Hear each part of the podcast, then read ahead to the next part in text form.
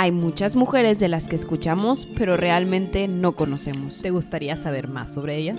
Esto es Cabronas Mal Habladas. El podcast sobre mujeres que dejaron mucho de qué hablar.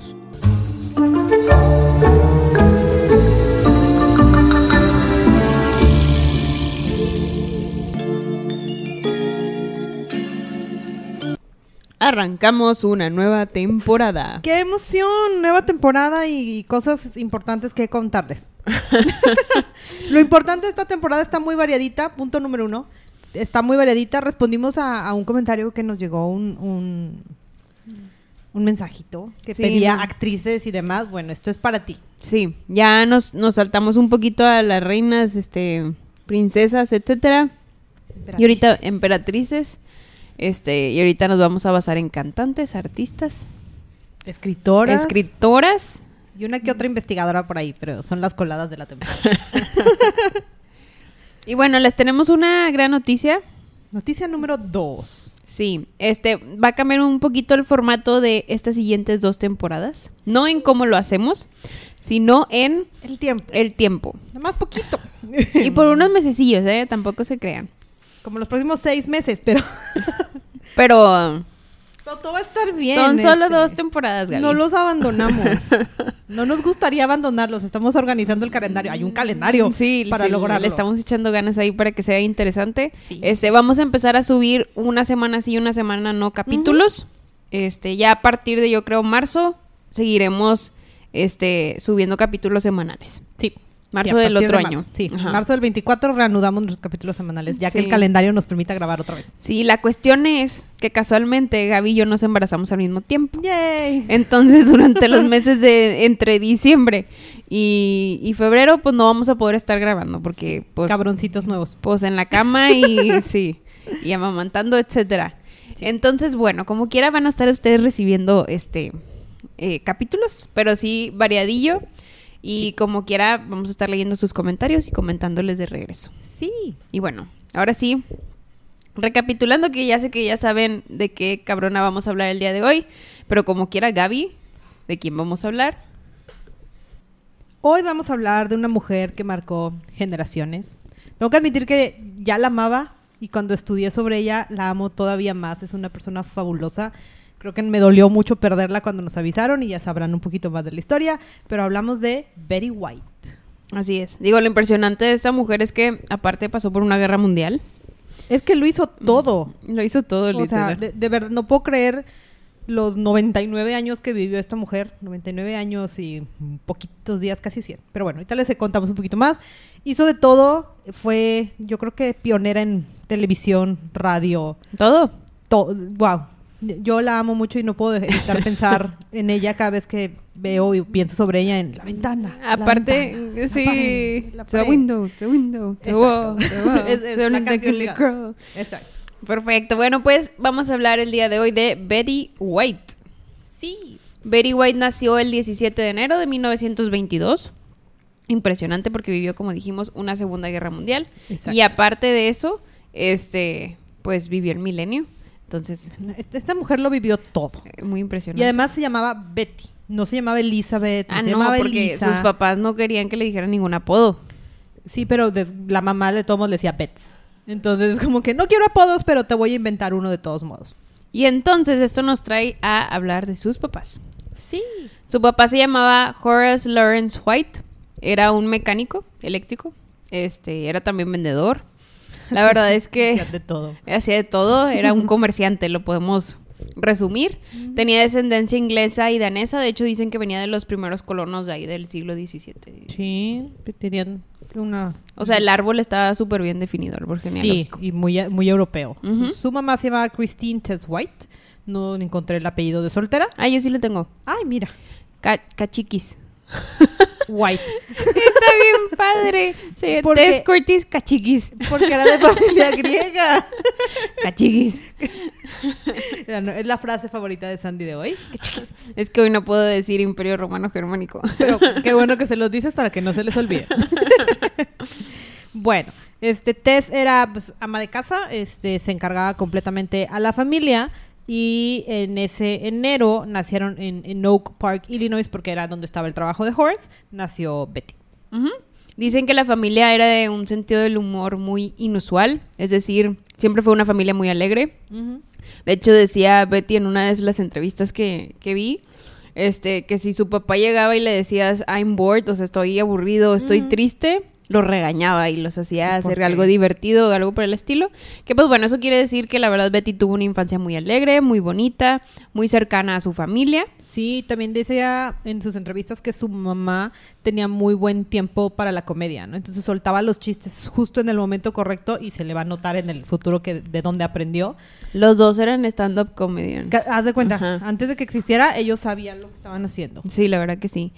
A sus dos años se muda junto con su familia a Los Ángeles y ahí es donde empieza todo. este, pero otro, otra cosa padre dentro de su familia es el amor que le tenían hacia los animales.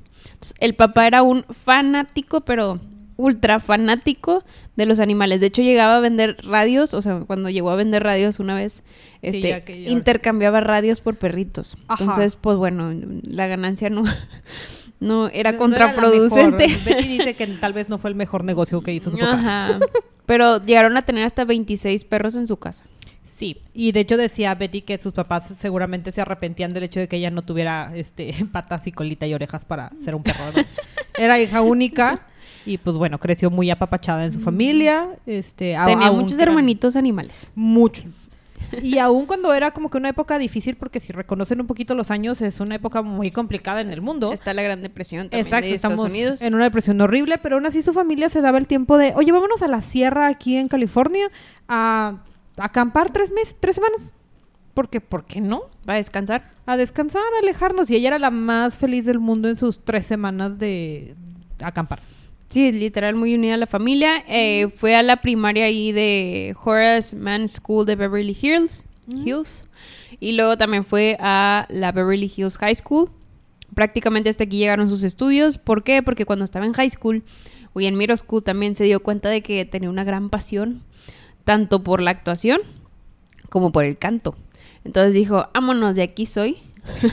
y empezó su carrera escribiendo su propia obra, a la cual ella dirigía, producía, actuaba, cantaba. Ella era la protagonista, era el, sueño de su vida. O sea, entonces ella estaba muy lista, también la escribió, muy, muy emocionada para todo esto. Y como que dijo, esto me gusta. O sea, creo que sí me puedo dedicar a, todo esto. Y después de haber sobrevivido una gran depresión con sus hermanos perros, como que dijo, puedo vivir a esto. Perros. O sea, esto, esto me gusta. Encontré mi vocación. Para 1939, ya graduada, literal, recién graduada de la prepa o de high school, porque ya ven que muy diferente aquí, mm. aquí en Estados Unidos. Casi la prepa. Este, la contratan en su primer broadcast de televisión, pero literal era de eso cuando la tele medía, yo creo eran menos de una tablet que eran unas 5 pulgadas en blanco y negro y que ella tenía que usar, o sea, en una entrevista también dice, o sea, me pusieron una torta de maquillaje y aparte los labios rojos con los ojos amarillos porque para pues, que en la tele se contrastaba. Ajá, el contraste blanco y negro y además, creo que lo que más me gustó de todo esto era que siempre decía, era un programa experimental.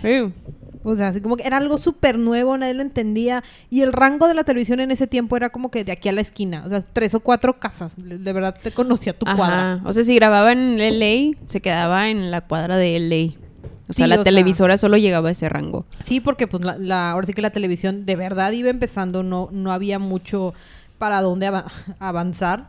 Pero a ella le encantaba la idea y ella decía de que, ok, X, o sea, aunque no me pagues, yo estoy haciendo algo, estoy llamando la atención, y de ahí empiezan a observarle y dice, bueno, me voy a dedicar a ser modelo. Y la contratan de modelo. La contratan de modelo un rato. Sí le dicen que es poco fotogénica y si han visto a Very White joven, esa mujer era preciosa. Sí. Era muy bonita, súper diferente a la época y tal vez por eso es que le hacían tanto como que tú no. Pero pues ya funcionó como modelo y empezó como que de catálogo, ropa. Aparte el carisma. Además, o sea, y además los hoyuelos que tenía la hacía ver súper... Sí, la verdad que sí. Como diferente. Bueno, pero le duró poco este tema del modelaje y todo, porque como dijimos, esto fue en 1939. Y, eh, otra cosa y unos añitos después, pues obviamente llegó lo que fue la Segunda Guerra Mundial. Exacto. Pero ella no se quedó sentada. Dijo, bueno, chance ahorita la actuación no puede ser, ni la radio, ni nada, porque pues todo está dedicado al tema de guerra y que si derrotamos a Hitler y que lo que tú quieras. Entonces lo que hizo fue eh, que se apuntó para el voluntariado de guerra. Entonces manejaba camiones y iba alrededor de todos Los Ángeles dando este insumos a la gente para que comiera, etcétera, etcétera. Sí, empezó la idea original porque era damita, era de te vas a dedicar a ser costurera. Pero ella dijo, yo no sé poner botones, a mí no me funciona todo esto. Agarró su camioneta, tenía nada de haber aprendido a manejar y ahora sí, a recorrer toda la costa, pues para entregar y ayudar a las tropas. Y además, pues no se le olvidó como que su amor por las artes y se dedicaba a hacer estos entretenimientos, pues es como que muy de Estados Unidos el vamos a despedirlos, hacerles un show, vamos a cantarles, algo como que entretenido y ella era la primera apuntada y sus amiguitas haciendo así como que el show. Como la película de Capitán América. Ándale. En que Capitán así. América cantaba. Exacto. Este- Bueno, esta era una Betty White, va a ir cantándole a los Ajá, y haciendo stand-up comedy. Sí. Total, decía que le encantaba su uniforme. De hecho, este también comentaba en, en- digo, en una de las, de las cosas que leí, que les daban insignias por todo.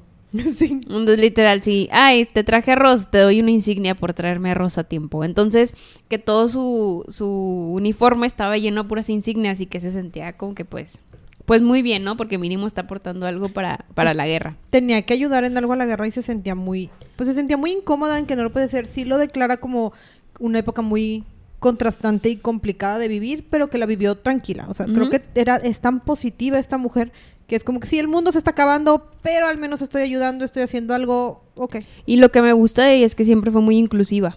Súper. O sea, no le importaba si había temas raciales, si había temas de, de sociedad, de, po- vaya, de niveles de económicos, nada, nada. Para ella todos eran iguales, todos se debían de tratar igual. Entonces eso también le daba mucho más chispa y carisma. Sí. Este, dentro de, de los años de la Segunda Guerra conoce a un piloto en, una, en un bar. Mm. Uy, Este, este piloto se llamaba Dick Barker. Se casaron en 1945 y todo se terminó en 1945. Exacto. Se dio cuenta que no era lo que ella buscaba. se acabó la guerra y dijo, no, como Eh, que no me gustó. ¿Sabes qué? Gracias, pero no gracias. Y entonces, sí, primer divorcio. A los seis meses. Exacto. Este, total, Betty, pues obviamente siendo tan positiva como lo, como lo fue, este, pues, pues empezó a buscar qué hacer, ¿no? Dice, no, hombre, bueno, ya, borrón y cuenta y nueva, yo mi pasión es el teatro, es la actuación, es cantar, es todo eso. Entonces empezó a buscar obras de teatro, empezó a, pues a empezar a actuar un poquito y a darse a conocer dentro de la sociedad de Los Ángeles. Era tanta su necesidad de actuar y de trabajar de esta forma que se encontró un mini teatro por el cual pagabas tu membresía. Eran 50 dólares de membresía que de dónde sacaba porque no había trabajo. No estaba, por su, fa- su familia fue muy buena. Pagaba su membresía y la dejaban actuar en diferentes obras. Entonces, e- e- esa era su necesidad de, de actuar y de estar en el showbiz. Y estamos hablando que tiene 24 años apenas. Exacto. Entonces, dentro de esta cadena, no le voy a llamar cadena porque era más chiquito que una cadena, pero dentro de este teatro conoce a una gente muy importante que se Ujú. llama Lane Allen. Este hombre nos cae muy bien. Sí, él siempre iba a sus obras. O sea, ella siempre lo veía así sentado en la primera butaca, en la primera, no, no sé, no sé si tanto, pero así me lo ¿Y imagino. este señor qué? Este, total, empiezan a salir y se enamoran. Después de dos años se casan, en 1947. Pero, eh, ya les dije, ¿verdad? Antes de contarles un poquito Pues yo les dije que era el primero, entonces, este... Bueno, está bien. En lo que está casada, Betty empieza a conseguir un poquito más de trabajo. Mm. En cuanto a actuación, en especial en la radio, salían varios programas de... so- ¿cómo, ¿Cómo se llamaban? Audionovelas. Sí, ¿verdad? Sí, y hacía como comerciales. Mientras todo esto le pasaba y medio andaba coqueteando con su amigo, ya no pagaba por, por trabajar, ya, le, ya no le cobraban, pero la dejaban seguir trabajando. Entonces, pues todo, todo iba bien. Y es cuando este hombre como que se le empieza a acercar de más y, y ella, ella se da cuenta que es lo que quiere de su vida. Imagínate a los 25 saber qué quieres de tu existencia. Qué padre. Ya, no. Mis respetos. Guau, eran otros tiempos. Eran más sencillos. Eran tiempos más sencillos. Exacto. Este mm, hace varios programas de, de radio y todo eso. Y luego ya en 1949, ahora sí sale la primera televisión. O sea, ya empieza a haber un auge de audionovelas, digo, videonovelas, programas de televisión. Este, y uno muy importante que se lanzó eh, fue del productor Al J. Al, Ok.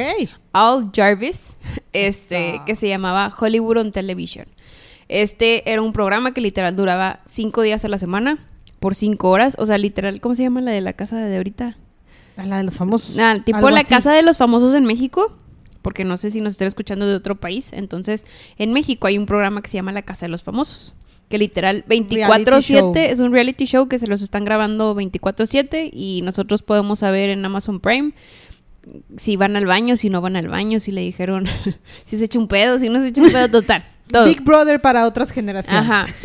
Bueno, este programa de televisión era algo similar, era sin script, pero duraba cinco días a la semana y grababan por cinco horas en vivo. Exacto, este hombre lo hacía en radio. Originalmente nació en radio el programa y pues porque la transición a la televisión fue así de extraña, simplemente dijeron, un, "Ay, pues, y si haces lo mismo que hacías en radio en tele, pues cuál es el problema, nada más que no contaban con que la gente te veía. Entonces ahora pues tenían ahí su cosa para el- los discos y se sentaban a escuchar un disco, así como que, ah, sí, musiquita. Y se sentaban ahí al lado de eso, hacían sus comerciales a mano, o sea... O sea, sean puras. O sea, era un reality show. Eh, Sí, o sea, la- los veías en pocas por, palabras.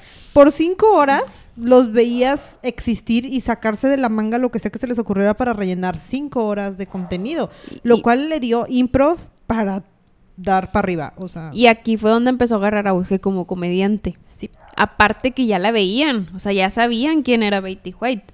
Sí. Y eso le dio todavía más fama. De hecho, comenzó con un salario de 50 dólares y se lo llegaron a subir a 300 dólares a la semana. Imagínense, Sí. 300 dólares en esa época. Era, era Ni siquiera, o sea, ¿cuánto se tardó esta um, Marilyn Monroe en ganar en 300 ganar dólares? 300 dólares, cuántas películas hizo antes de lograrlo. Y ella feliz, ¿eh? O sea, sí le decían es muy demandante, pero ella encantada de la vida. Para cuando ganaba 300 dólares ya eran 5 horas y media, 6 días a la semana. O sea, ya, ya era como que el programa era muy importante y la gente la conocía y la televisión ya había crecido, entonces ya la conocían más allá de su cuadra. Sí, lo único malo es que pues esto tomó primera, o sea, era su primera prioridad en su vida. Sí. Y acuérdense que estaba casada. Y en esos años la mujer, se bueno, decían, no decían, este, la costumbre Exacto. era que eh, la prioridad número uno de la mujer iba a ser su esposo y sus hijos. Mm. Entonces para Betty no, porque pues ella tenía otros Pues se dio cuenta que placer- podía Ajá, seguir otro camino. Ajá, ándale, ese es el- esa es la palabra. Entonces, Allen pues no aguantó y a sus 28 años toman un acuerdo en que, o sea, a los, 28, a los 28 de Betty, toman un acuerdo de que se iban a divorciar. Entonces, para 1949 ya se había divorciado de su segundo matrimonio Ajá. y ella, ¿qué hizo? Trabajó todavía más. En este divorcio yo creo que fue cuando tomó la decisión absoluta que después dice, mi, mi bebé es mi carrera, yo quiero una carrera por sobre tener una familia y el hombre que vaya a estar a mi lado, pues que se aguante. Y si no va a haber hombre que aguante, pues ni modo. Pero imagínate que ovarios de mujer en los 50 decir un, no me importa estar divorciada dos veces, no querer una familia y tener una carrera. es que es lo que dice, es como que ya tenía bien en mente qué quiero hacer. ¿no? Y este va a ser mi plan y como sí me está jalando y si estoy ganando, ganando una remuneración, Claro. Yo le voy a seguir. Sí, y obvio, nos estamos brincando etapas en el que picó piedra y se sentaba en las oficinas de casting por días enteros a ver quién le daba, que no le pagaban, o sea, nos brincamos porque si no nos duramos aquí tres horas. Este, entre contarles esos detalles y todo el futuro, este, sí nos lo, lo brincamos, pero no fue fácil, o sea, no, no le llegó así tan fácil, de verdad, le batalló unos 10 añitos en poder conseguir un poquito de programas que, que ya fueran conocidos. Después, este programa reality de Hollywood on Television saca un sketch. Este, los sábados por la noche. Estamos hablando que en la tele había de 3 a 7 estaciones. Entonces, pues, no es como Pues ahorita, era ¿verdad? ella. Era ella, dabas dos canales otra vez ella, dos canales otra vez ella. Exacto. Este, y a, a A.L. Jarvin, el productor, vaya, se le ocurrió hacer un- una sección de sketches. Entonces, esta Betty, en conjunto con uno de sus co de sus co-stars, o sea, de los que estaban ahí actuando con ella, hicieron el sketch de Alvin y Elizabeth. Tuvo tanto éxito, o sea, toda la gente se rió tanto que les empezaron a dar 30 minutos adicionales a lo que ya grababan, o sea, Exacto. aparte de las 5 horas y media, todavía más. Este, y sacaron el programa de Live with Elizabeth. Entonces, es el, o sea, wow. Había siete estaciones y ella era protagonista de uno de los, de los shows que había dentro Exacto. de ahí. Entonces, de aquí agarró muchísimo más propaganda, aquí ya tenía 30 años. Este, se gana un Emmy en 1953 por Live with Elizabeth. Eh, y, y, pues bueno, después de esto fue cuando la tele todavía tuvo más auge y ya no solo la transmitían en Los Ángeles, sino la llegaron, la llegaron a conocer en todo Estados Unidos. Sí, ya había un conflicto medio extraño entre la televisión que venía de la otra costa y la de ella, entonces pues como que chocaban un poquito y su humor era muy bueno y conocido, pero de su de su lado, ¿no? O sea, como que en su costa era donde funcionaba y todo iba iba muy feliz este, a ella ya le empezaban a pagar todavía más y ella, ella encantada, así como que salgo cinco horas, cuando estaba haciendo Life en Elizabeth le decían de, oye, pero es que es media hora y diario y, pues es que tienes que grabar mucho y es muy cansado y le dice, vengo de grabar cinco horas y media diario, o sea, tu media hora, pues qué, o sea, no es ni un terciecito de lo que hago. Son cosquillas la media Por favor, estoy lista para esto, échale más chamba. a mediados de los 50 su fama este, le empecé, le hicieron un show que se llamaba el Betty White Show. El primero. El primero. Ajá. Era una hora por día agregado al Live with Elizabeth. Y aquí ya habían cerrado, creo yo, el de Hollywood, ¿no? Ya, el de Hollywood ya porque Jarvis se tuvo que... Dejó el programa, se fue a otro programa y llegó alguien más a cubrirla. Pero es eh, Eddie Albert que llegó a cubrir como que el hueco de Jarvis. Se tuvo que ir a hacer una película nada más con Audrey Hepburn. Entonces, pues, este... le dejaron el lugar y como que la única persona que estaba ahí para heredar el programa era Betty y se quedó cuatro años más haciéndolo ella sola. Así como que, ah, pues a la gente le sigue gustando, no pasa nada y en paralelo estaba haciendo series y este y anuncios, etcétera, ajá. Bueno, total en el Betty White Show este lamentablemente solo duró un año, pero tiene una razón muy importante. ¿Se acuerdan que dijimos que Betty era muy inclusiva? Bueno, dentro del show había un afroamericano eh, músico dentro de la banda, ¿no? Así como cuando está Saturday Night Live, así que tienen a su banda. Este, y bailaba tap. Total, la gente del sur, pues todavía tenía este esquema mega racista de no nos podemos mezclar blancos y afroamericanos. estamos en los 50, sigue habiendo segregación. Es correcto. Eh, reclamaban al, al, show diciendo, oye, es que no puedes tener a un afroamericano en tu, en tu equipo y así. Y Betty dijo, achis, achis, yo voy a tener a lo que yo quiera. Esto es un programa y todos se merecen la misma oportunidad. y dijo, es talentoso, vivan con eso. O sea, esa es la frase, como que, deal with it. Y bueno, no me importa. Pues el deal with it no duró porque solo le duró el año el show por lo mismo. Exacto. Pero bueno, ella seguía trabajando. porque ¿qué más vas a hacer cuando te quitan tu programa que ya se llama como tú, pero y ya no estás haciendo radio? Y dices, pues, ¿qué voy a hacer ahora? Otro Very White Show. Why not? ¿Por qué no? Este, sigue trabajando en otras cosas. Por ejemplo, en el 57, ella productora del show se llamaba Date with the Angels. Salía con Billy, Billy Williams. Si lo googlean, también fue muy famoso en la época. También duró solo un año. Este, a sus 33 años debuta en Tonight, debuta, sí, debuta en Tonight Show, porque a esos años ya existía Tonight Show. Eh, y ahí conoce a otra persona. Importante. Súper importante. En su vida. Le presentan a un veterano de guerra, un coronel que se llama Phil Cochran. Cochran. Sí se puede. Cochran. ¿Sí es Cochran? Sí. Este, era un piloto condecorado y bueno, eh, cuando iba al Tonight Show pues tenía que viajar a Los Ángeles, a, digo, a Nueva York, recordemos que yo estaba en Los Ángeles, entonces se hizo novia de este personaje. Se empezaron a gustar mucho y todo y como vivía en otro estado, pues era mucho más sencillo que ella se pudiera dedicar a su carrera, entonces la realidad es que les funcionó mucho la temática de la relación. Nada más cuando ella iba a grabar cosas a Nueva York se veían y todo el show y luego ya nada más regresaba. Este, estamos hablando que ya tenía 36 años. Imagínatela.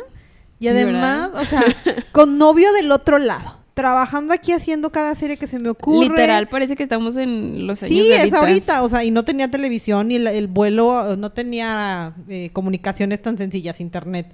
Este, los vuelos de costa a costa eran de ocho horas, no como ahorita, que pues, ya, ya eran en jets.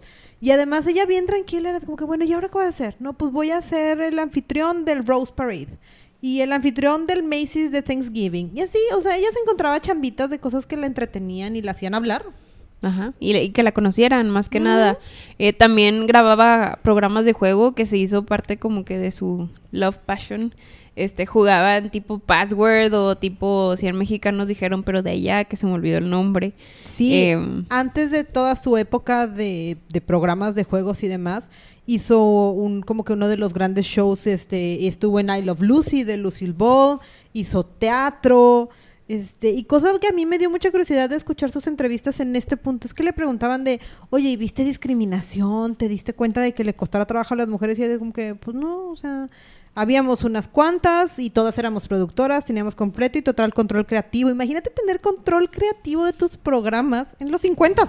Es que también siento que, digo, me lo imagino, que había como que dos maneras de entrar al ámbito de la televisión o el cine. El cine obviamente siempre ha sido más pesado, pero o eran las que de plano tenían que sufrirla y por sufrirla me refiero a abusos este para poder entrar y había otras que entraban de una manera y normalmente era en el ámbito de la comedia si te das Ajá. cuenta no era acción ni drama era más comedia este que entraban así solitas y, y pues la misma personalidad las iba llevando y llevando y llevando y Sí, y Beri acepta que muchas veces esas mujeres de comedia llegaron nada más para que se viera bonito el set. Ahora sí como que la, la- la mujer bonita que estaba ahí y resultaba que era súper buena para la comedia y la querían más que al resto del cast. claro Y se volvieron súper populares tipo Lucy Ball y ahora sí que las grandes comediantes de, de esa época, ¿no? De hecho, justo ella decía de que durante esos programas en los que improvisaba mucho, decía mucho, si no tenía nada que decir, pues de todos modos lo decía porque tenía que rellenar el tiempo. Ajá. Entonces nunca, nunca se quedó callada. o decía puras tonterías de si yo digo hola luego te dice ay dijiste hola porque Ajá, ya, ¿no? o sea, pero el, el tiempo de la comedia que eh, yo creo que aprendió mucho de su mamá, sabía cuándo tirar el chiste, cuándo hacer el hook. estando pera Sí, era una estandopera sí, no era fabulosa. Ajá. Dentro de, bueno, ya que participó en todo lo que dijo Gaby, este, ahora sí sí se dedicó bastante al tema de game shows y aquí conoce a otro personaje que se llama Allen Luden. Ah. Allen Luden eh, fue productor del juego Password. De hecho, si lo ponen en YouTube, pues era un juego súper famoso en la tele. Y creo que todavía Gringo. existe de vez en cuando. o Todavía sea, lo ponen. Esta es la época en la que nació el, ahora sí que el de adivina la palabra, atínale al precio, este, eh, Family Food y todos esos programas de Estados Unidos que eran de juegos y que de verdad te sentías en la casa y que la verdad a México también llegaron. Está como aquí el del rival más débil, ¿te acuerdas? Ándale, algo así, bien padre. o el de la ruleta. Adiós. Ay, amaba ese programa. O el de las ruletas, de que tenías que la, la ruleta de la fortuna. Pero eran lo que a mí me gustaba de estos tipos de juegos, es que eran muy mentales y te obligaban a jugar con la televisión. O sea, tú estabas sentado, no eras un nada más pasivo aquí echado en tu sillón. Tenías que participar y te daban ganas de, no, es la X, no, esta letra. Entonces participabas con la tele. Sí, como el de Guess the Question y cosas por el Eh, estilo. exacto, Jeopardy. De- ahora sí que en este tiempo fue que nacieron estos programas y ella estuvo desde el principio. Y, y lo que le chuleaban mucho también era que aquí medio, no medio, literal demostró que era súper inteligente porque había varios juegos de, no sé, de tipo de historia, de matemáticas, de todo eso y ella era muy buena. Aparte de que siempre lo manejaba con un poquito de comedia Ajá. y pues llamaba un chorro la atención. Aparte que estaba muy bonita, ¿verdad? Y ya la veían en colores decentes. Y no solamente jugaba en los programas, jugaba en su vida. O sea, estaba contando una entre- en, en las entrevistas de que jugaba con Fred Astaire. O sea, este bailarín fabuloso, actor fabuloso de su época, que era malísimo y ahí estaba, y estaba Bob Stewart. O sea, los nombres que suelta como de, ah, sí, pues mis amigos, ¿no? O sea, súper casual ella. Entonces, era tan entretenido para ella y decía mucho que a ella le gustaba estar en televisión porque sentía que era parte de la familia de la gente que le estaba viendo, o sea, que jugaba con ellos. Era más económico. Ajá. O sea, al fin de cuentas llegó un punto en Estados Unidos que todos tenían mínimo una tele en su casa y era lo que hacían para cuando convivían en familia, que llegaba el papá del trabajo, todo había raza que hasta comía en familia enfrente de la tele para Sí. ver Family Feud o para ver Atínale al precio. Exacto. No sé cómo se llama Atínale al precio en inglés, pero Guess, guess the price. Guess the price. Price is right. Price is Price right. is right, Y sí, cierto. Pyramid y todos esos. y ella no siempre tenía un lugar fijo, pero la llamaban. Y recordemos que en este punto ella vivía en Los Ángeles y casi todos estos se grababan en Nueva York. Entonces, con su necesidad de no vivir en Nueva York, dijo un, pues viajó. Entonces- Aparte, en modo fregón, porque pues allá estaba el novio, ¿no? Entonces dice, ah, chis, yo no me voy a venir aquí a vivir contigo. Yo Yo, no vivo quiero. en Los Ángeles. fabuloso el yo no me voy a mudar por este hombre, no quiero, entonces voy a viajar ocho horas. Llegaba en fin de el jueves, viernes, grababa todos los programas en los que le tocara aparecer y se regresaba a Los Ángeles. Literal. Bueno, pero esto paró. ¿Por qué? Porque conoce a Allen Luden, al que les decía que era host este, de, de- de The Password. Él antes estaba casado con una, con una señora. eh, ya iban a cumplir, obviamente. Digo, estaba casado. Este, duró 18 años de matrimonio. eh, lamentablemente, eh, pues su esposa falleció de cáncer. Se llevaba súper bien Allen con esta, con esta Betty. eh, de hecho, Phil, su novio, el, el que era conductor, sí, de- decía, ay, yo siento que estás demasiado pegado con él, ¿no sientes que le gustas? O sea, O como que aléjate. Hicieron una actuación juntos y hubo un beso al final. Y era la primera vez que iba a besar a, a Allen. Lo besó y se le pasó la mano al final. Y nada más escuchó desde la tercera fila el... y como que, ay, perdón, mi novio. Y era. Phil. Ay, perdón, Phil. Disculpe usted. Y luego, ahí todavía, este, Betty no sabía que, que Allen ya no estaba casado porque pues era viudo. Ajá. Entonces dijo de que, ay, oye, pues tú estás casado, ¿verdad? O Sí, sea, no, yo no. Y además tenía tres hijos, entonces ella así Ajá. como que no, no, no, no. de que bye, pero luego se entera, porque Phil le dice que no, oye, pues es que la realidad es que mi mujer falleció hace un año, este, yo la quería mucho y todo ese show, y ella como que recibió un chuk en el cuerpo y en la Así. cabeza, De película. y dice, ¿cómo? Entonces, este, si puedo estar contigo. Y como que la barrera que antes le decía a Phil de, no, no es cierto, no me gusta, era que pues estaba casado, pero pues ya, ya no, ya era viudo. Ya, ya era, ya era, ya estaba Ajá. disponible. Y al final le dice a Phil de que, ¿sabes qué, Phil? Se me hace que sí me gusta Allen. Y pues bye, Phil. Y es cuando rompe con Phil y eh, se casa con Allen. ¡Woo! Oye, pero el, el cómo llegar al cómo se casaron. Allen la vio después de los seis meses y su periodo de luto y le dijo, tú te vas a casar conmigo. Y Betty de llevo dos matrimonios fallidos que te hace pensar que me voy a casar contigo, estás loco. Y se- pero seguían saliendo, imagínate, de, no me voy a casar contigo, pero sigo saliendo. No pasa nada, voy y vengo. Siento que lo veía como Phil. De, pues a mí me funcionó esta relación, Ajá. pues si quieres tenemos la misma relación. Exacto, y todo iba muy bien. Y entonces Allen compró un anillo. Oro, oro amarillo, diamantes, y se lo dio. Y Betty dijo, no, o sea, no quiero. Y en cabrón el hombre se lo puso en el cuello de collar y lo traía colgado y por donde salían veía el anillo así como que es tuyo, cuando quieras. Ahí está, o sea. Y Betty seguía diciendo que no y que no y que no. Siento que era el tipo de hombre que, que le faltaba. Uno, uno así comediante que es cuando tú me digas, o sea, yo aquí voy a andar. Yo, yo aquí te tú espero. tómate tu tiempo, tú eres la que manda en la relación, entonces tú Totalmente. dale. Y entonces, no olvidemos que de toda su vida había de sus 20 hermanos perros. Siempre tuvo perros, siempre amó a los animales, siempre rescató, apoyó, hizo todo lo que pudo. Y Allen, en, un- en una Pascua, además, le regaló un conejito de peluche y le dijo, yo sé que nunca le vas a poder decir que no a un, pel- a un animal indefenso. Entonces, le dio un conejito de peluche con un par de aretes de diamantes y zafiro, también nada, güey, el Allen, y el anillo. Obviamente. Y el mensaje nada más decía aún, solo tienes que decir que sí. Y ya. Y Betty levantó el teléfono y solo dijo que sí. Ah. Y se casaron. Se casaron en 1963. Sí. Un Llegaron- año se tardó este hombre, Sí. perdóname, pero se tardó un año en convencerla. un año. Ay, a, a- a Mario le pasó algo parecido. Ya ves. Mario, Mario es mi pareja. Muy bien. Ya ves. Este, para 1963 se casan. Eh, se convierten en la pareja más famosa de Hollywood porque obviamente los programas de los gaming shows eran súper famosos en Estados Unidos. Entonces todo el mundo sabía quién era Allen y todo el mundo sabía quién era Betty.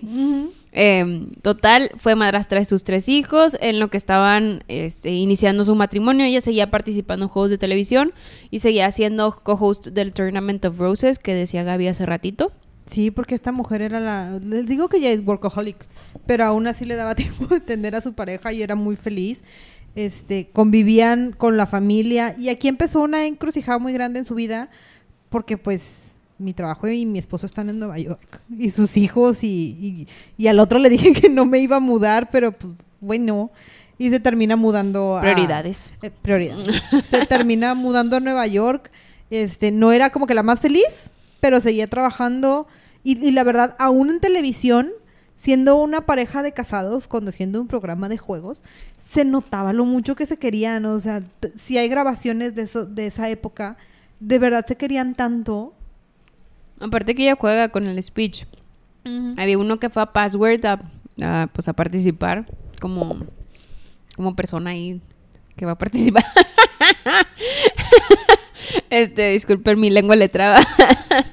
este, y literal en el show empieza a hacer bromas y le dice a, a su esposo Allen de, pues yo no sé cómo llegué a ti, aquí, ¿tú qué opinas? como que Oye, pues vengo porque pues obviamente tú eres mi esposo y me dijiste que Y no viniera y aquí otra. estoy, ¿verdad? En otro caso la palabra clave era home, de que hogar. Ajá. Y le digo, bueno, Allen, llévame, lleva a nuestro hogar, ¿no? De que así cerraban el programa de vez en cuando, ¿no? Ajá. Entonces, o sea, era muy obvio el, el cariño que se tenía. También en lo que estaba ya a sus 49 años, o sea, en el 1971, eh, escribió y fue anfitriona de un show de mascotas, The Pet Show. The Pet Show. Aquí invitaba a celebridades y a sus mascotas a hacer pues diferentes eventos, y los sketches, etcétera. entrevistaba. Sí, de hecho sale salen varias entrevistas de que hasta con elefantes ahí dándole besito al elefante. Y tú, Tigres. pobre elefante que llevaron al- a un set de televisión todo micro. ¿Quién sabe? Porque para la resolución de la televisión de ese tiempo tal vez este... Tal vez era este, muy enorme. Tal vez era diferente, pero Ajá. dijo así cuenta que tenía, que tuvo tigres, que tuvo leones, que tuvo caballos, que tuvo mezclas de todos los animales que se le ocurrieron, pero sin accidentes, ¿eh? To- y, y porque además ella no iba a permitir que torturaran a un animal aunque lo llevara de espectáculo. Claro. Era más su amor por ellos Ah, en por general. supuesto. Este. mm, Very good. Total, le duró 39 episodios el show, no fue algo de muchos ratings. Pero dos años después, ahora sí participa en un programa súper famoso que se llamaba Mary Tyler Moore. Y esto va a suceder mucho en las participaciones que ella hace. Normalmente iba, se ganaba toda la audiencia más que el principal y se terminaba quedando un rato dentro de los sitcoms Sí, o, o de las, sí, de las series, ¿no? Mary Taylor Moore era súper famosa, este programa ya llevaba cuatro temporadas funcionando y era como, era una especie de radio y luego se iba a diferentes tipos de sketches para, pues sí, muy como Saturday Night Live actualmente, así como que se iba agarrando pedacitos y bueno, ya había Saturday Night Live en estos tiempos. Este, era el formato, ¿no? Entonces, de repente te- tenían a una persona que se suponía que iba a ser esta ama de casa, súper buena, súper amable, pero ligeramente promiscua. y andaban buscando, pues así la describió el show, ¿qué quieres que yo haga? Y entonces andaban buscando, y textual andaban buscando una persona que fuera del tipo de Betty White. Era tan conocida que era como que el tipo de Betty White es la persona que andamos buscando, pero no querían a Betty White en ese momento. Buscaron por todas las mujeres que se les ocurrieron, hicieron el cast enorme y dijeron, ¿saben qué? Ya tráiganse a Betty White, porque esto no está funcionando. Que total se la trajeron hasta la cuarta temporada y también se esperaron. Sí, pues es que hasta ese momento apareció y era igual, un micro, como dijiste, un micro segmento y se terminó quedando como cuatro años. La realidad es que eh, de- dentro de las entrevistas dicen que cuando entró al set, primero le dieron uno de esos, este, como que personajes que a todo el mundo le cae medio mal. Ajá, pues Porque es la que le pone el cuerno con quién sabe quién y que nada más va a durar bien poquito porque a nadie le cae bien. Sí, pero que además era como que súper perfecta. De que, no, es que al- el pavo se hornea solamente tres horas. O sea, así de intensa era porque ama de casa, pues, o sea, ama de casa intensa. Pero le cayó muy bien el chiste. O sea, la realidad es que Salió perfecto. se quedó ya por el resto de las temporadas hasta la séptima. Mm. Aquí ganó dos Emmys por su actuación como Sue Ann Nivens. Ya llevamos como cuatro Emmys. Ya llevamos como, sí, literal. Y de comedia, o, o sea, Sí, aparte. pues es que era, y el del juegos. Ajá. Ah, también en Mary Taylor Moore pues estaba Martha Stewart, ¿verdad? Sí. Eh, se acabó el programa después de la séptima temporada. y decidieron cortar el show no porque dejara de tener rating, sino porque dijeron de, Porque oye, este, ya somos muy famosos, vamos a terminar con mucha honra, no como Grey's Anatomy. Em, Sigo viendo la 19. este, y a sus 55 años, eh, pues se queda sin trabajo, ¿no? Porque pues ya no estaba en Mary Taylor Show. Pero eh, intenta como que meterse entre otros programas y le hacen otra vez su propio programa. Otro Very White Show. Ajá. Y nos brincamos como dos, porque este ya es como el cuarto. Pero tampoco podemos hacer la lista, insisto, no podemos hacer toda la lista de lo que trabajó esta mujer. Este, pero este sí ya era, y ella se refiere a este como el Very Show cuarto. Eran muy creativos. Y este nada más duró una temporada. Este, este sí no duró, no duró tanto. Eran como ciclos como de tres capítulos que iba haciendo sketches y pues tampoco fue súper popular. Como que le iba mejor cuando había un casting mucho más grande, este, donde ella podía improvisar un poquito más con la gente, no nada más ella sola. Sobre todo aquellos que se grababan en vivo, porque ahora sí que antes del Mary Taylor Moore Show, que ya era oficialmente un sitcom y se grababa en vivo y demás, todos los demás ella estaba acostumbrada a grabar con gente y tratar de entretener pues, al- A la al- al gente. en vivo, ¿no? Ajá. No solo al de la televisión, el en vivo. Porque aparte me imagino que es mucho más difícil, no sé, pues estar en un cuarto vacío sin que nadie se, se ría. Pues no tienes feedback. o no, sea, tienes una grabadora que empieza ja, ja, ja, ja, ja, ja, ja, ¿no? Esas risas grabadas son de, estos tiempos. Y siguen siendo los mismos, ¿eh? De que Drake Sí, es la y Josh y, Sí, sí. y todos esos. Total, para enero de 1981, tristemente, No. este... ay, todo mi cambio de voz, ¿no? Es que fue un momento muy difícil. Tristemente, eh, diagnostican a Allen eh, con, con cáncer. Eh, le pues ya literal le dijeron y ya estaba terminal. Eh, muere cinco días antes de su aniversario número 18. Duraron 18 años de 18 casados. años de casados. Aquí es cuando te das cuenta, oye, pues es encontrar a la persona correcta, ¿verdad? Sí, y de hecho Very White dice, no me debí de haber aguantado un año. O sea, lo que hubiera dado por haber tenido ese año más con él. Sí, Hubiera pero no, un no año hubiera más. sido tanta chispa si no se hubiera Ah, obviamente ese no tenemos con- no estaríamos contando esa es- es historia. la emoción de la juventud. Obviamente. Pero, pero sufrió y Sí, de ahora sí que sufrió tanto y le pegó tanto en la vida que no la hemos visto detenerse desde los 18, ¿eh? Aquí tenemos una pausa como de un año, como que yo creo que solita- sí, o sea, la verdad se encerró en sí misma para adaptarse, cuidar a sus hijastros porque sí los adoptó, entonces ahora sí que para reorganizarse, ¿no? De que, ¿y ahora qué vamos a hacer? Sí. Total, ya después de este año, eh, todo, todo se aliviana y se empieza a enfocar ahora totalmente a su trabajo como lo hizo en sus primeros años. Eh, se dedica a la televisión, escribió un libro de mascotas, aunado a que le gustan mucho los animales. Eh, participó y de aquí en adelante va a seguir participando en muchas caridades hacia animales, abrir centros de refugio, este, hospitales para animales, todo, todo, todo lo, lo necesario para poder eh, sol- solventar el bienestar animal. Sí, e- er- era su naturaleza y creo que lo mencionamos de muy, muy, muy chiquitita. Ella lo único que quería hacer era ser guardabosques o actriz. Ay, eso está bien Y no fue guardabosques porque las mujeres no podían ser guardabosques. Entonces, pues bueno, era, era su sueño y era parte de cómo realizarlo. Estaba en la mesa directiva de diferentes zoológicos. O sea, esta mujer se dedicó a los animales para, Sí. para donde lo vieras. Y ahora sí llegamos a uno de los momentos más importantes. O sea, no que su car- el resto de... Ahora sí como que sus como 30 años de carrera que llevamos ahorita. Más. Sí, más, son más de como 30 40 años. Es que lo interesante de, de Betty es que pues normalmente los actores tienen ups y downs y luego ya el super down, ¿no? Ajá. Y esta no, esta era como que se iba en la montaña rusa, llegaba arriba y lo bajaba poquito, pero volvía a subir, pero Ajá. más arriba y lo baja y pero más arriba y así se la lleva hasta sus 99, ¿eh? No crean Ah, que mm. no crean que descanse y esto wow, porque ¿Cómo? le enamoraba a la gente de cada Sí. generación, o sea, literal a nosotros nos tocó en, y voy- me voy a adelantar, pero en The Proposal de Sandra Bullock, o sea, es la abuelita que canta To the Window, To the Wall, To the ta, ta, ta, ta, ta.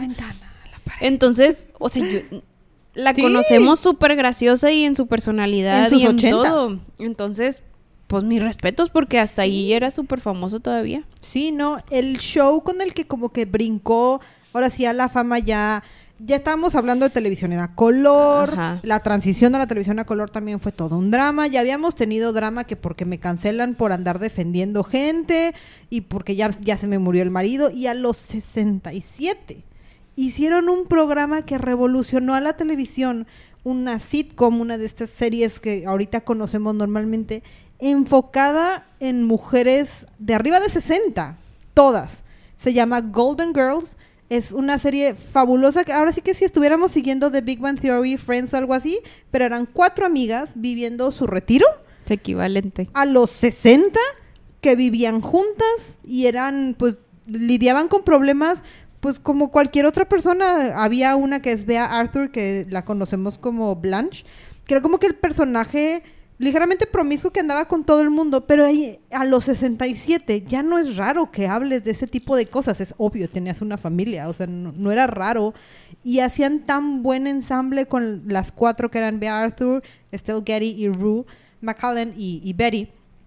Eran las cuatro amigas que era como pues convivir con tus amigas de los 20 a los 67. que la realidad lo padre también era que estábamos en una época donde esto no era común. Aún en estos tiempos. Ajá. O sea, como Sí, no raro, hay un programa. Cuatro mujeres viudas de... ah, o sea, cuatro mujeres retiradas a los sesenta y pico, viviendo su vida normal, y ese es tu Y entretenimiento. enamorándose y... Ajá. O Sí, viviendo la vida diaria. Su vida normal. Ajá. Aquí dice ella específicamente, antes le, le iban a dar este el papel del, de la De de, la mujer de Blanche, que era la mujer promiscua, alegre, eh, la, la, com- la cómica, como que más como era ella, ¿no? Exacto. Conocida durante muchos como años su, atrás. como la de la del primer show Ajá, que como la de Mary Taylor. Ajá. Pero le terminan dando el personaje este de la no es tontita, de la inocente. A la súper tímida, a la que no entiende el sarcasmo, no entiende el doble sentido.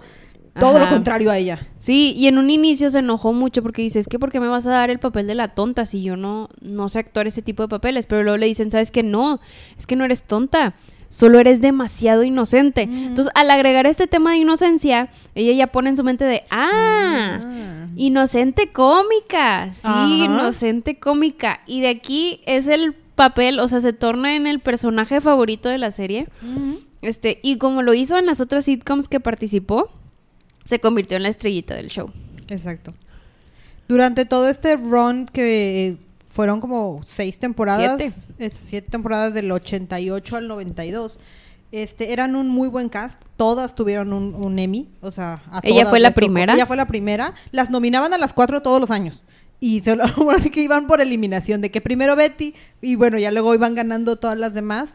Este, era, el programa era como que las abuelitas del mundo. Sí. Eh, así de popular era, todo mundo los veía. Llegó un punto en el que creo que es Bea Arthur la que dice un ya, o sea, ya, ya hasta aquí llegamos y como toda buena serie y yo sigo también, defendiendo. también ya estaba cansada. Estamos hablando que ya tienen 70 y casi 80 años. Sí, ya- ya Este, y grabar un grabar una serie era pesado, ¿verdad? Sí, no, y sobre todo esas que se hicieran en vivo, y más en vivo que y actualmente. aplausos y risas de a de veras, sí. Risas de a de veras. Lo intentaron, era tan popular la serie que intentaron hacer un spin-off que se llamaba Golden Palace, en el que ahora vivían en un hotel y ya nada más eran tres, pero como que no jaló, o sea, tenían que ser el ensamble completo o ninguna, ¿no? Entonces, pues bueno, de ahí se termina ese programa. Si tienen la oportunidad de ver Golden Girls, de verdad, denle una oportunidad. Yo sé que parece una serie de cuatro viejitas y es muy rara, es fabuloso. Yo no la he visto, pero ahorita Gaby me estaba platicando Sí. que está muy buena. Ah, Amas a esas viejitas y el nivel de sarcasmo, yo quiero ser una de ellas.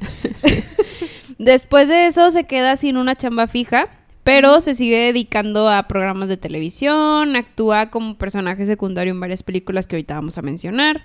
Este, pero su, su principal enfoque durante estos años fue el cuidado animal, eh, que fue cuando le dieron un premio, de hecho, un premio social eh, por el cuidado de los animales y su welfare y todo eso. Eh, también aquí ya empieza, digo, Gaby ya decía que era miembro de varios, de varias, este, ¿cómo se llama? Boards. Mesas directivas. De de varias, gracias Gaby, discúlpenme, gente. Eh, de varias mesas directivas, pero aquí ya era como que medio directora de varios zoológicos, Sí. donde daba apoyo tanto en- como su persona, este, también para eh, promocionar cosas, todo eso que pudiera ayudar al zoológico a tener más dinero para poder solventar los gastos.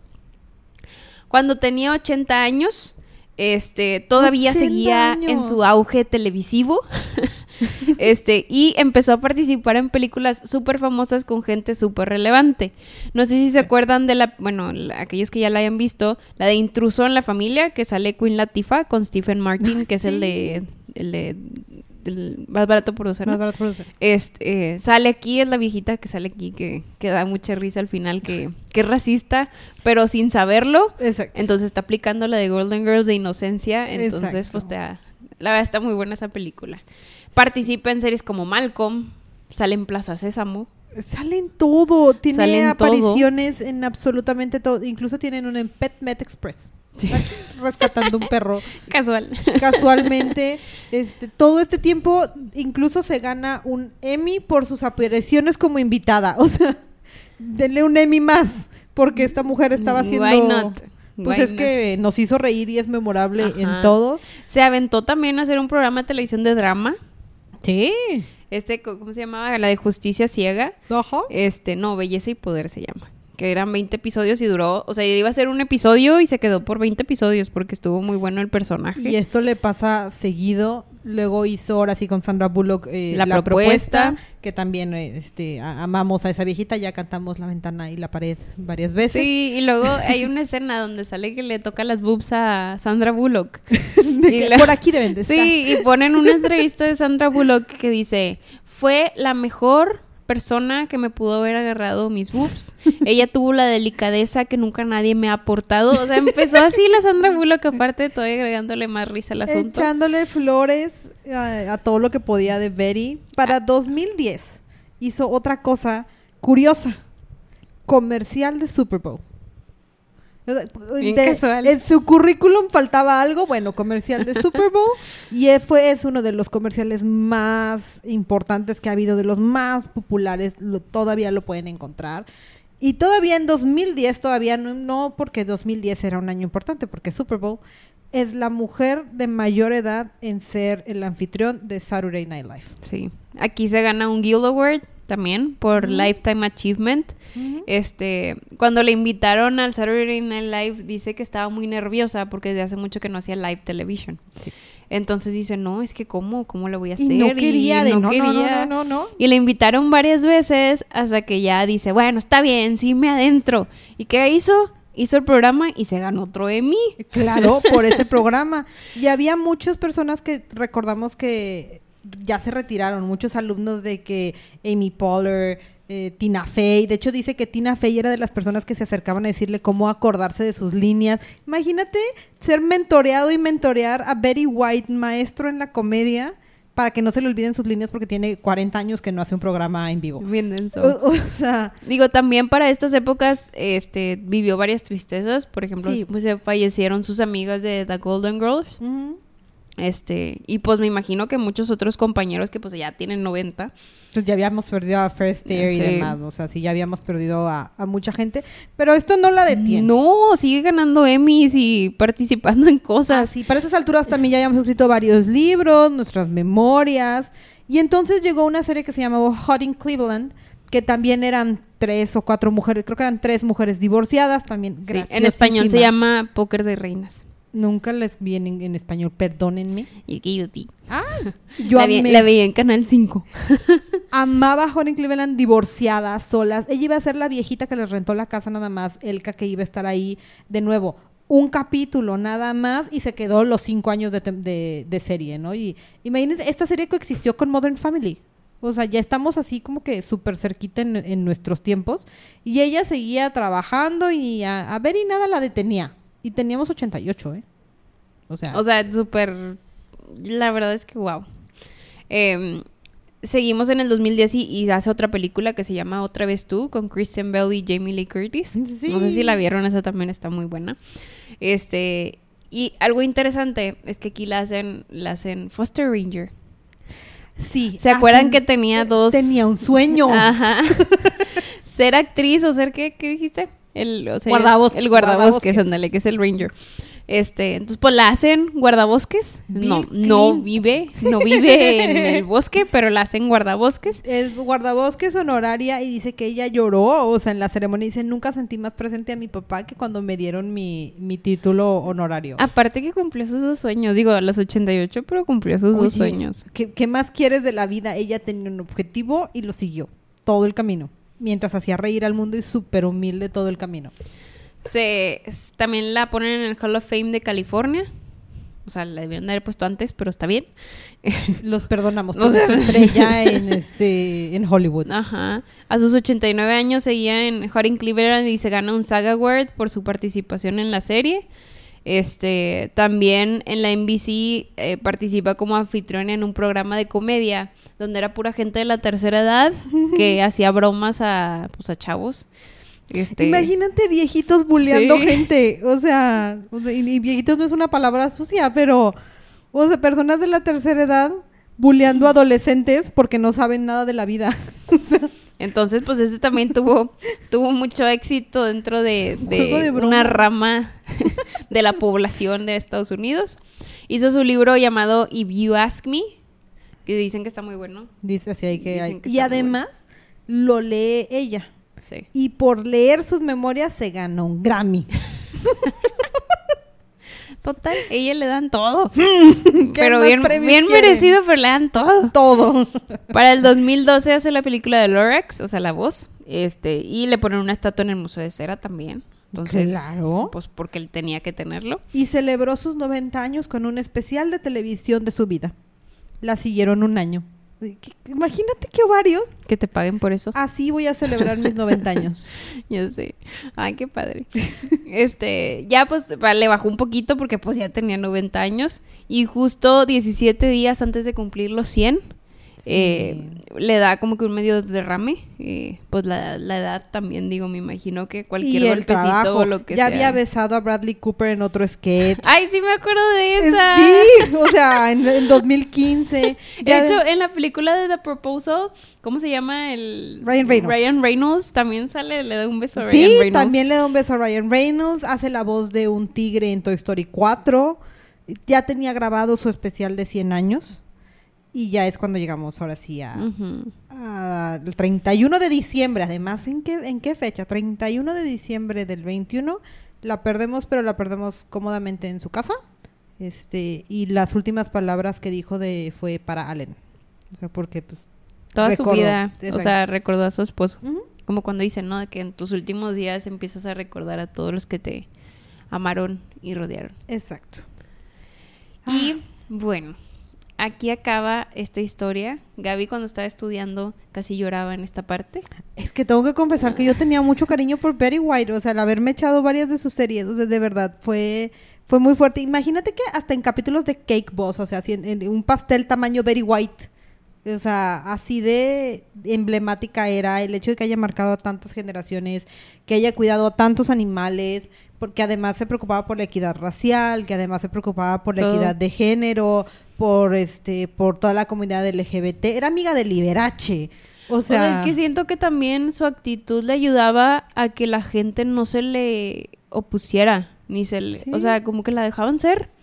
Porque tampoco, o sea, me imagino que sí tuvo varias barreras, pero nunca tan fuertes que las hayan detenido como otras actrices o famosas o políticas o lo que sea, que como que esa barrera demasiado grande que le sobrepasaba.